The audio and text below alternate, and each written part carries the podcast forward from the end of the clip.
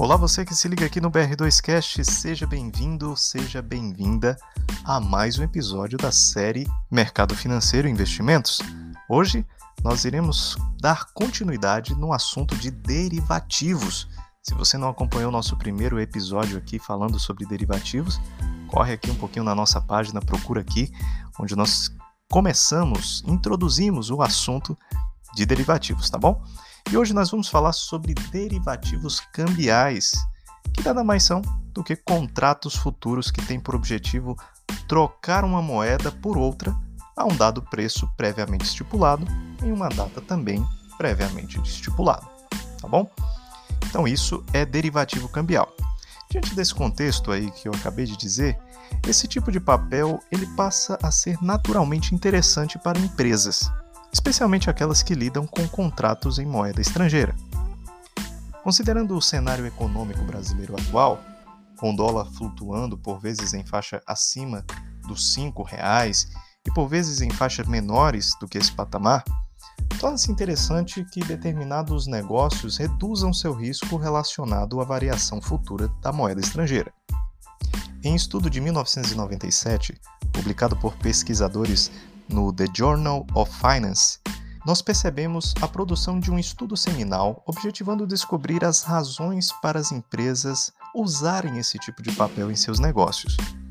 Seus resultados sugerem que empresas com maiores oportunidades de crescimento e restrições financeiras mais proeminentes tendem a utilizar esse tipo de instrumento em seus negócios.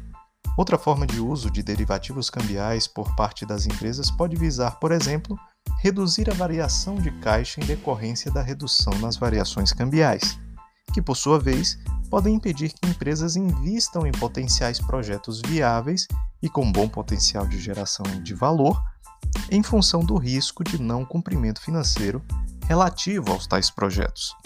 No Brasil, o mercado de derivativos cambiais se desenvolveu de forma significativa com o advento do câmbio flutuante, crescimento do mercado de comércio exterior e do PIB. Atualmente, com as recentes volatilidades do dólar em relação ao real em função de instabilidades econômicas e também das guerras comerciais entre Estados Unidos e China, esse tipo de papel passa a ser de grande importância para empresas brasileiras que possuem moeda funcional diferente do real, ou ainda que importam, exportam ou transacionam periodicamente com fornecedores no exterior. Em outra vertente, um de nossos ouvintes poderia se questionar a respeito da atratividade deste tipo de papel para pessoas físicas. De certo que o volume de transações por parte de empresas supera sem nenhum obstáculo a quantidade de transações de derivativos cambiais por parte de investidores individuais. Contudo, esse tipo de papel também pode ser interessante como forma de arbitragem e especulação por parte desse tipo de investidor, além de mais uma opção de diversificação de investimentos, dependendo dos seus conhecimentos em relação a mercados mundiais e comércio internacional, claro. Entretanto, os derivativos não se resumem apenas aos cambiais.